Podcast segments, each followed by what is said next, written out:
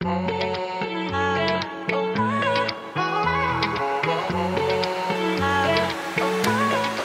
listening to the Run Your Business Like a Boss podcast. Hello and welcome. I'm Kristy Robinson, your host. I'm here to advocate for you, the business owner who's knee deep in the messy middle. If you're tired of feeling stretched, overworked, and overwhelmed, you're in the right place. My goal is to help you streamline, systemize, and create a strategy that enables you to step from stressed out worker to the boss of your business. Now, let's dive into today's episode. Are you working all the time? Would you say that the boundary between your business and personal life is often blurred? Maybe you feel guilty when taking time away from your business. If that's a yes, yes, yes, this episode is for you. Hello, boss, and thank you for joining me for today's show. Because this is a new podcast, I feel as though I have a little bit of creative freedom to test different ways of delivering the show for you you know, to see what resonates best. And so this episode, I want to consider it a little bit more like a conversation, if you like. After working with many business owners, I know the power of talking about the right things and having the right conversations and thinking prompts.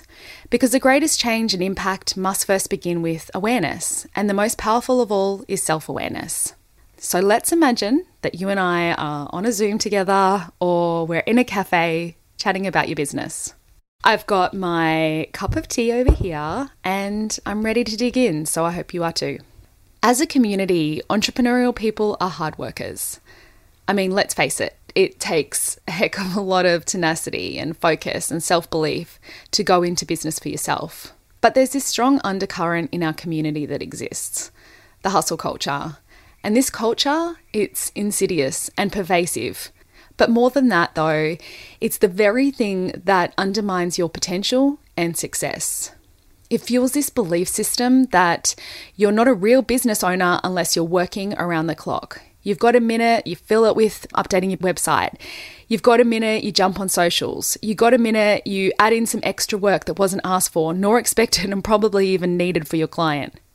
Why is it that we feel we need to sacrifice going to the gym and spending time with our family or cooking a healthy meal for our business. To be clear, I'm not talking about those seasons that you need to work hard because you know that's that's got to happen. I absolutely acknowledge that. But what I'm talking about here is that working all the time, the inability to pause, the inability to slow down, the inability to have anything in your life but your business. Here's a question for you Is it that we just can't justify our invoice unless we're working hard and feeling like we earned it with hours on the timesheet? Maybe it's because something comes easy to you and it can't possibly be real work, so you beef it all up. Maybe it's feelings around self worth and doubt that come into play. There's something else though.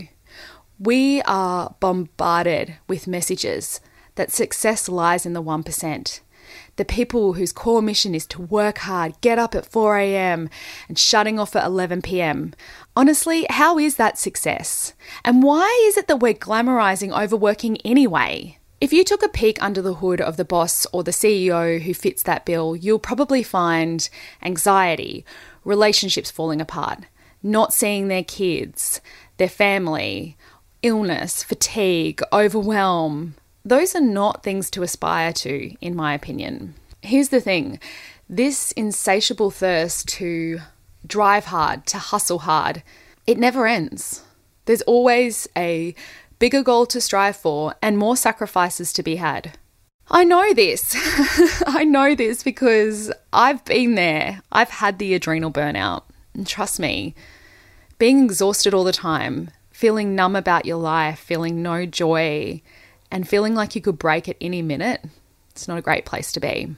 I've spoken about this on my Instagram before, but a few years ago, back in 2017, I took a sabbatical from all work to help my eldest settle into school. At that point, I was so exhausted and overwhelmed and, you know, just just burnt out, like I said. I look back on that time and am so grateful that I could do that because so much came from having nothing on my plate. So much clarity about what is important, what success in my life looks like for me. And I read a book Thrive by Arianna Huffington. And that book literally changed my life. It, it, it changed the direction of my life. There's a few books that have definitely had a big Im- impact on me, but that one was probably the biggest. Anyway, there's so much about the book resonated. She talks a lot about what we're talking about here. Anyway, there was this section in the book, and it was about what would people say about you when you pass on? What would be your legacy?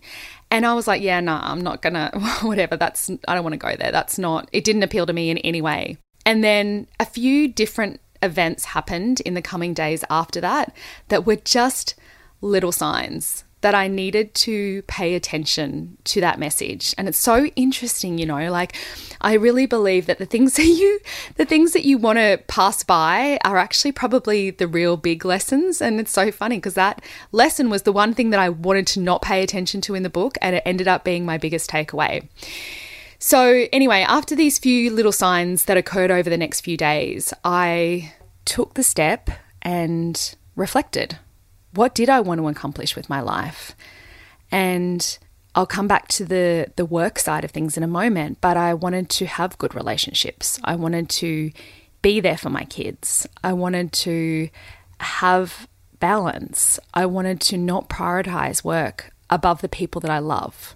It was also through this time out that I even realized that I wanted to step into the coaching space. I wanted to leverage the coaching skills that I developed as a leader in my own business, but that's for a whole other episode entirely. but it's interesting when you take a step back and you really reflect on what's important, amazing things come from that. And it really does give you fresh perspective. How is it that we move past this hustle culture? Firstly, I think we need to have less conversations about productivity and more conversations about being effective. Doing more and more and more, it's not the answer. Doing more of the right stuff is, doing more of the right activities are. And this paradigm shift will see you achieving more in the long run. I encourage you, be deliberate in doing work that matters. Be deliberate in not overcommitting yourself. Be deliberate in what you say yes to and what you say no to. Be deliberate in how you deliver your service. Be deliberate in establishing and enforcing your boundaries. Be deliberate about having a life beyond your business. All right, I think this is a good place to wrap things up. But before I do, I want to quickly go over four impacts that overworking might have on you, the business owner, as well as your business. The first one is you miss opportunities.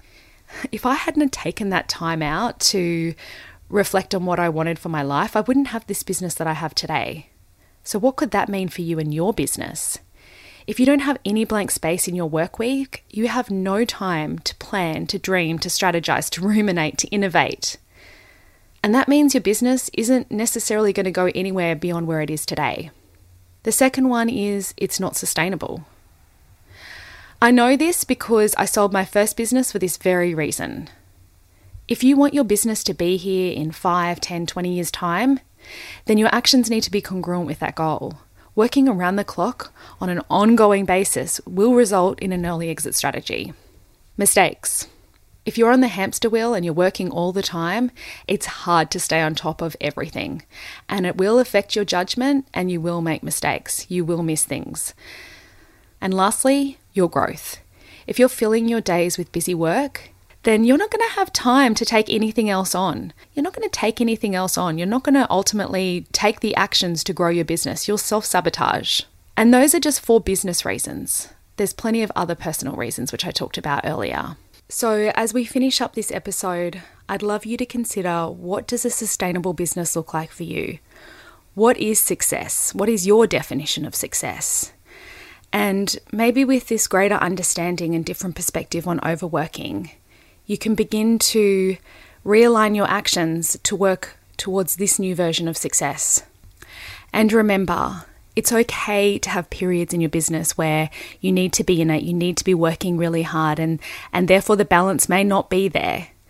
But on a long term perspective, you do want to be able to have the ability to enjoy your life as well as have a successful business. I appreciate you joining me for today's episode. I hope that what we've talked about here gives you some food for thought and perhaps maybe a little bit of a different perspective on this hustle culture when it comes to your own business. Until next time, thanks for listening. Thank you so much for joining me. If you enjoyed today's episode, please consider leaving a review. And if you're not already doing so, connect with me over on Instagram. My handle is Kristy Robinson underscore consulting. And listen up. If you're keen to learn more about how I can support you to run your business like a boss, check out the website kristyrobinson.com.au. Thanks again, and I look forward to chatting with you next time.